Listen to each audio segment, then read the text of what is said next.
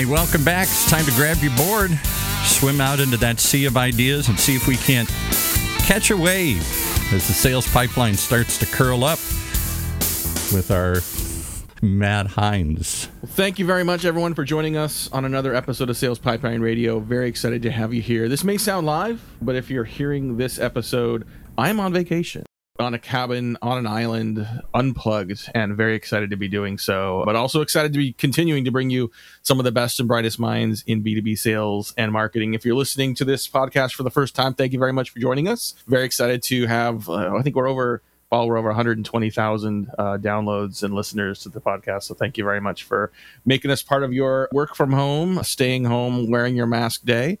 Very excited today to have joining us Jeff Shore. He is the president of Shore Consulting and the author of numerous books, uh, including a recent book on follow up skills that we'll talk about here in a minute. Jeff, thanks so much for joining us today.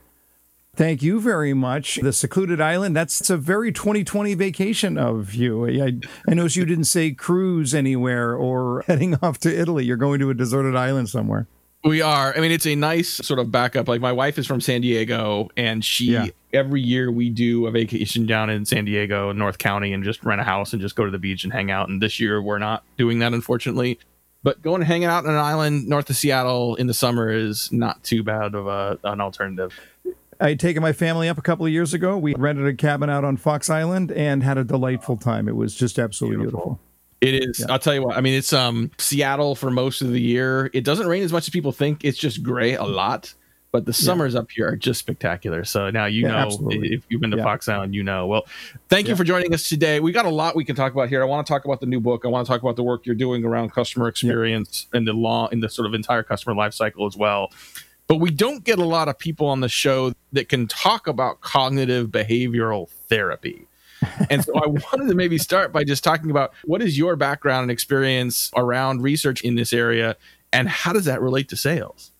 It really began a personal journey for myself to recognize uh, many years ago that I, I wouldn't have called it an addiction, but it has so many things that look like addictive properties. I had to sort of peg myself as recognizing that I had a comfort addiction, that I was addicted to all things comfortable, and that I was kind of ordering my life according to that. I could see it in the way that I ate, right?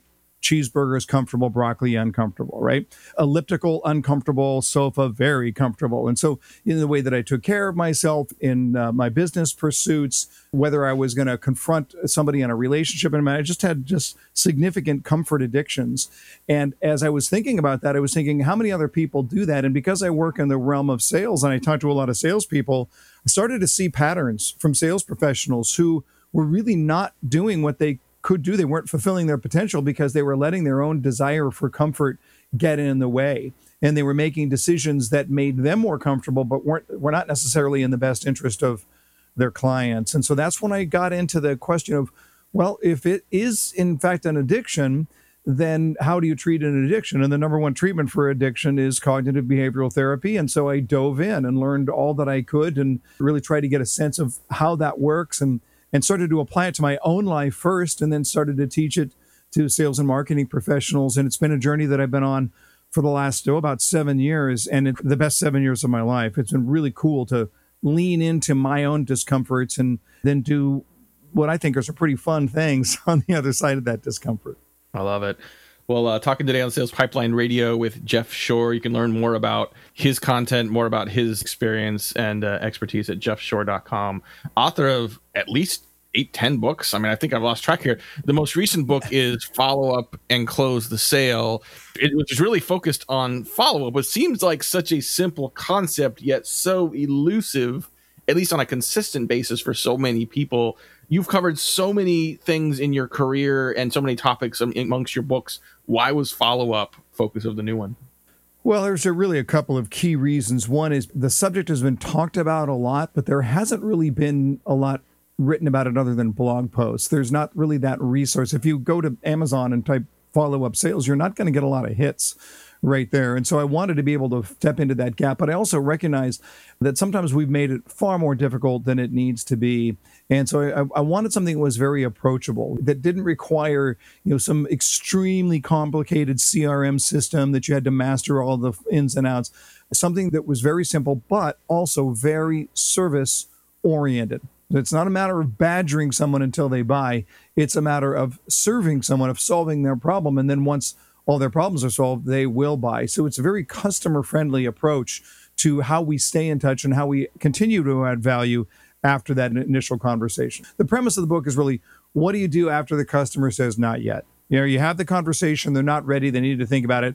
Now what do you do? And that's what we get into in the book. So a lot of companies, when they think about follow up, they immediately say, "Well, we're going to do a drip campaign, right? We're going to put them on yeah, a drip right. campaign. We're going to put them in Marketo or whatever."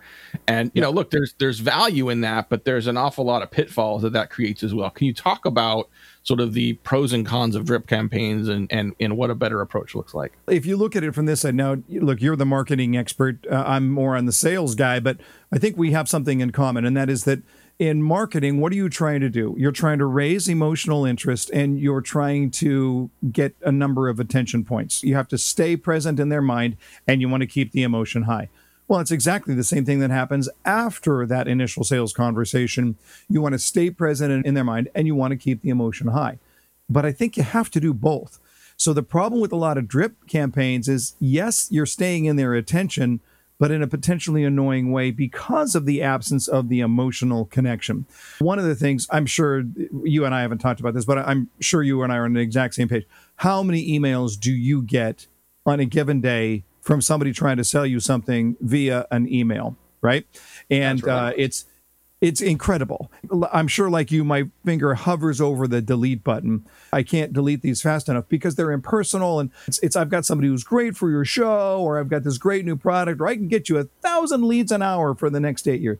And but there's nothing personal about it at all. And then they go into a drip. Hey, don't know if you saw my last email, but still would like to talk. And you know, I don't want to bug you, but boy, do I have a great product. There's no emotional connection. So you are bugging me. So any drip campaign that does not raise the emotional altitude of the prospect is in danger of getting their attention for the wrong reasons. That's mm-hmm. the concern that I have, whether it's pre-sale uh, sales conversation or post-sales conversation. Either way, we need to raise the emotional altitude of the customer. I mean, you use the word emotional connection or use that phrase quite a bit here, and and I'm wondering for companies that are looking at we got a large sales team, we've got a lot of prospects we're managing. Do I have to manage this on a one-to-one basis? Is there any way to systematize at least at least creating that emotional connection, whether that's a checklist, whether that's calendar reminders, are there tools that can help with that as well? Is there a middle yeah. ground of, of finding that unique one to one connection while still having a system that helps you with that? Yeah, and I think that there is. Well, first of all, you, you you raise a really interesting point. Do you want this cast this wide net and try and throw it over as many prospects as you can, or do you want to look at it and say, here are the highest value targets? Let's go after those. And those are two different strategic approaches, and I would argue that there's validity to both of those approaches, but they are different approaches, and therefore you're not going to take the same tactics in those two different approaches. If you're looking, you're saying the high value targets, these are the people that I'm going after here because I think out who these people are, what you know about them, and how do you add individualized, personalized value to those people. But if you're going on it in a broad sense, whether it's in the marketing process before a sales conversation or the follow up process after a conversation, it's still the same question has to hold true. How do I add value? Now, I can add mass value to a lot of people at the same time but it still has to be the same thing. How do you add value? Pestering me with emails that say, We've got a great product that I want to tell you about is not adding value. That that's the concern that I have. Now, if you came back to me and you said, you know, listen, companies like yours, we know that they're dealing with this issue. If that's a concern for you, watch this video or read this article just about now there's the potential for value. But it's just the pestering that just drives me up the wall we are recording this webinar as i mentioned a couple weeks in advance of when it's going to play but even even though we're not predicting the future i'm pretty sure we're still going to be in the midst of a pandemic by the time people listen to this and it gets published. Your book was written before i, I assume based, on sort of you know how books get published. I'm assuming this was written before a lot of this came down. Has anything changed in terms of the way you think about emotional connections and you think about follow-up in the new rhythm of how people are working and selling right now? Honestly it's a great question matt and honestly uh, it worked out very, very well as far as the book goes because it's sort of like When Zoom came along, what did they do? They they said, "Hey Skype, you're not doing this right. We're going to step in and make this really really user friendly." Now they had no idea of the boost that they were about to get because of the pandemic. I feel the same way about the follow-up book because for example, one of the things that I talk about extensively in the book is the use of video technology and the fact that it should not be cutting edge, but it still is if nobody's using it. So we get into that discussion of how you can really stand apart using video technology to communicate with your customers, either pre sales conversation or post sales conversation. It's just that now it's going to resonate much more freely because I made the point in the book that your people are probably more comfortable with video than you think they are. Well, here we are today. Everybody's comfortable with video. They don't have a choice. So it actually worked well into this yes, I would have leaned into it a little bit more uh, if I'd have known what I was up against, but I think it actually sets it up pretty well. I would agree. And I think, you know, real quick before we take a break, I think that emotional connection is something I think people are crave even more right now. It's something that we that we are naturally wired for as human beings. I think it's something that we feel like we get in a richer way when we're in person and we're in front of people. I don't think Zoom can recreate that in person element. I think it's one of the reasons why face to face selling and, and events are going to come roaring back once it's safe to do so. Um, but I think if you can find a way in a variety of formats to create that connection, if you can be authentic and natural in the way you do that, I do think you know, we talked about earlier, you can systematize that. I think you can create a system that puts you in the place to create those emotional connections in an authentic way with some degree uh, of scale and efficiency. We got to take a quick break and pay some bills. We'll be back uh, on Sales Pipeline Radio more with Jeff Shore after the break. We're going to be talking more about selling, following up, what marketers can do to support these efforts, and more broadly, some work Jeff's doing in the realm of customer experience and customer lifecycle. We'll be right back on Sales Pipeline Radio.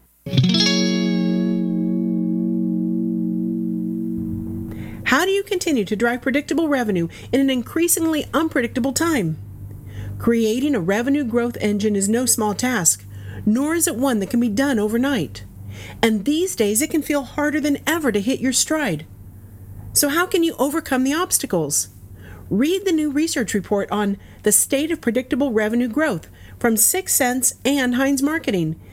Get it now at hub.6sense.com dot com slash prg that's hub dot the number six s e n s e dot com slash prg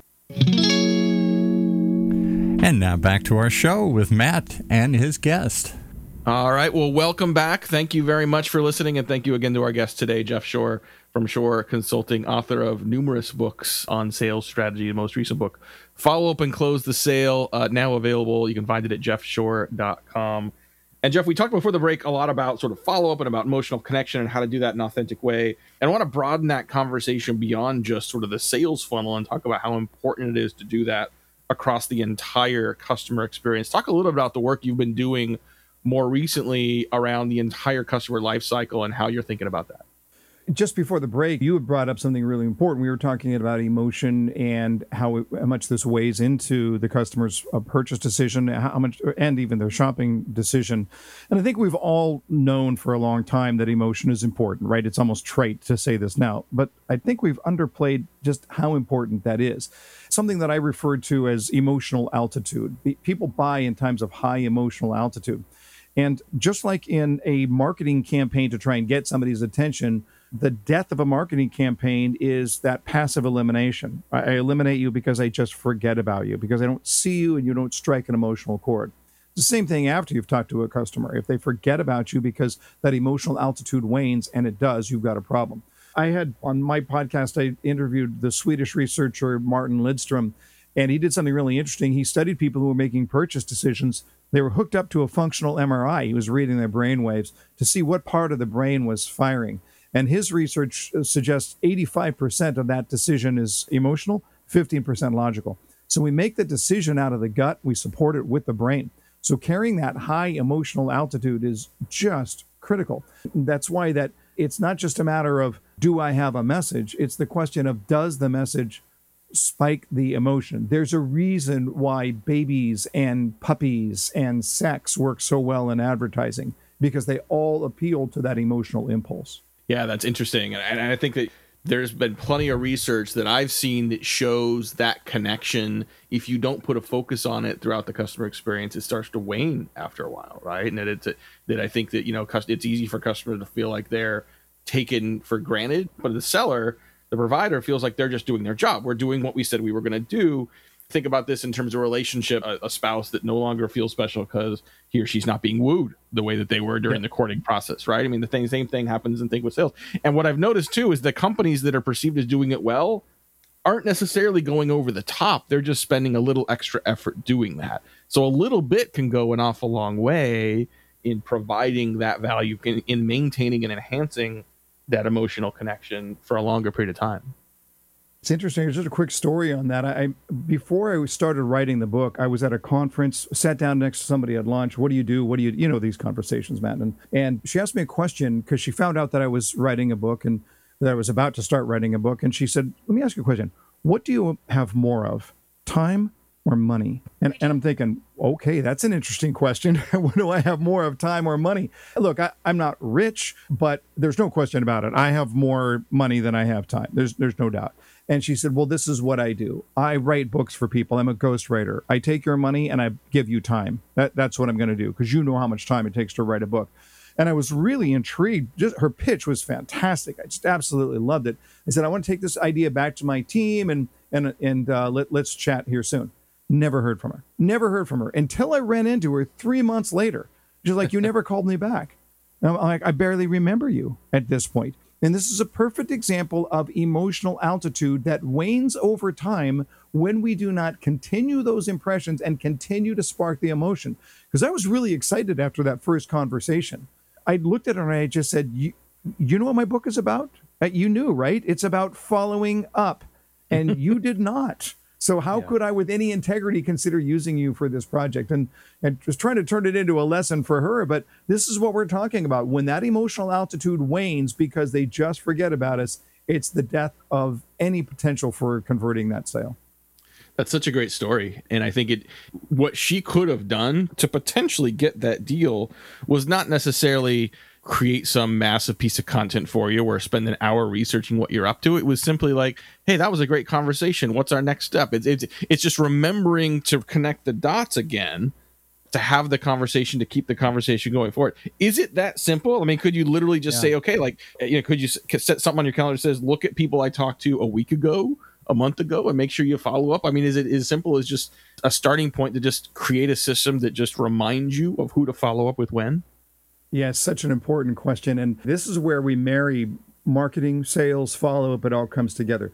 Too often we think that each contact sits in its own silo. So I'm going to do this, and then my CRM tells me two weeks later that I'm going to do that, and then I got to send this article. Uh, I, I would argue that the better way to look at this is one long story. This is a continuing narrative from my first impression that I make on that customer over here, all the way through that lead gen process to that conversation that we're going to have face to face, the follow up afterwards. There's an arc to this narrative, and every conversation sets up the next conversation. And that conversation begins by harkening back to the last conversation. I always think you're better off if you've got a, a theme here that allows you to pick up where you left off and to reconnect along these lines. And again, going back to my story, there was a three month lag since I had talked to this person without any connection at all. There was no there was nothing that tied in that emotion or carried it forward. So essentially, we had to start all over again. And by that point, she couldn't get that emotion where it needed to be. And I was like, nah, I'll just do this myself. Well, uh, just a few more minutes here with our guest today, Jeff Shore, who's written multiple books, including a new book you definitely got to check out at jeffshore.com.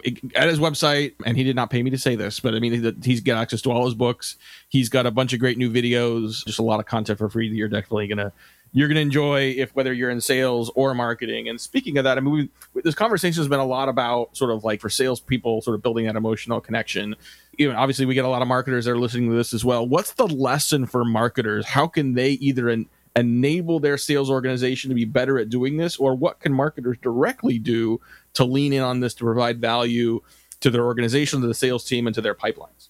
Well, I think it's it's probably a little pithy to say know your customer, but it's the same problem in marketing and sales. In in my mind, is that we tend to approach our either our marketing or sales message from here's what I have to offer versus here is what you really need. So if we don't really understand that customer deeply enough, and I think the issue is that oftentimes on the marketing side, I know this is true for my business, I look at the world and I say, okay, these are the societal shifts and this is what's happening over here. And I've got a lot of clients in the real estate space. So what's happening with urban movement right now? And are, are they are we going to see a massive shift into suburbia? And what does the Atlantic have to say? And what does Forbes have to? That's all well and good, but there's nothing like sitting in somebody's living room or at least now uh, having a conversation via Zoom and talking directly to consumers about their experience. Because even when you look at where we're at right now through this pandemic and how we're negotiating through shelter in place and quarantine and everything else,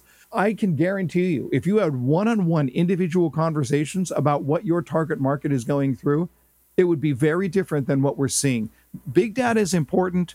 Right now, I would argue that small data is more important. What is the individual experience of people? This is where focus groups right now have never been so important. They've never been so important uh, as to be able to address the emotional aspects of what people are going through today.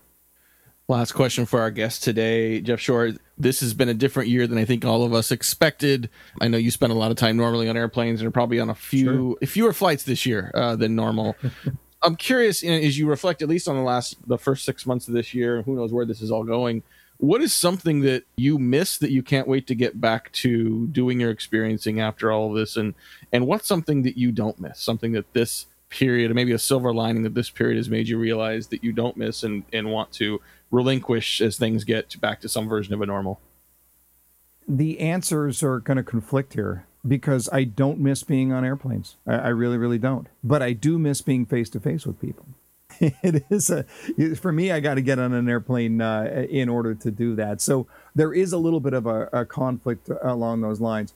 But having said that when i'm reflecting back on the last four months i think i find and i think most of our audience is probably feeling the same way over the last four months i've spent a lot of time making stuff up right? People ask me a question like, "What do I do about this?" Well, we're going to do this and we're going to do this, and then afterwards, it's like, "Is that right?" I don't even know if that's right.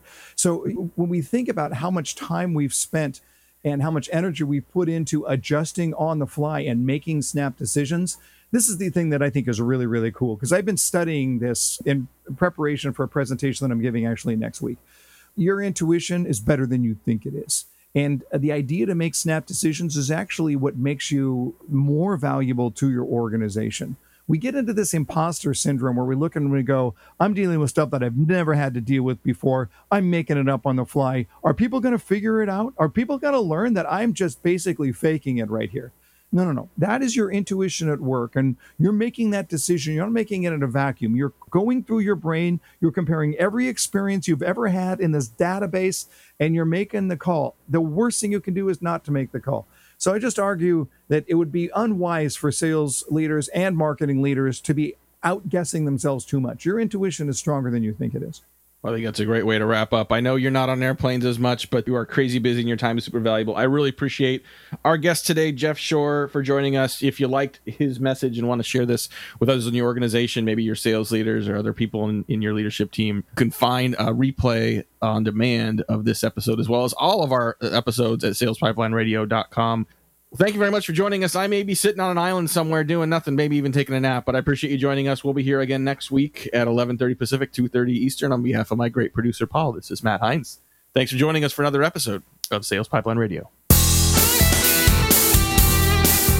You've been riding along on the Sales Pipeline right here on the Funnel Radio Network for at work listeners like you.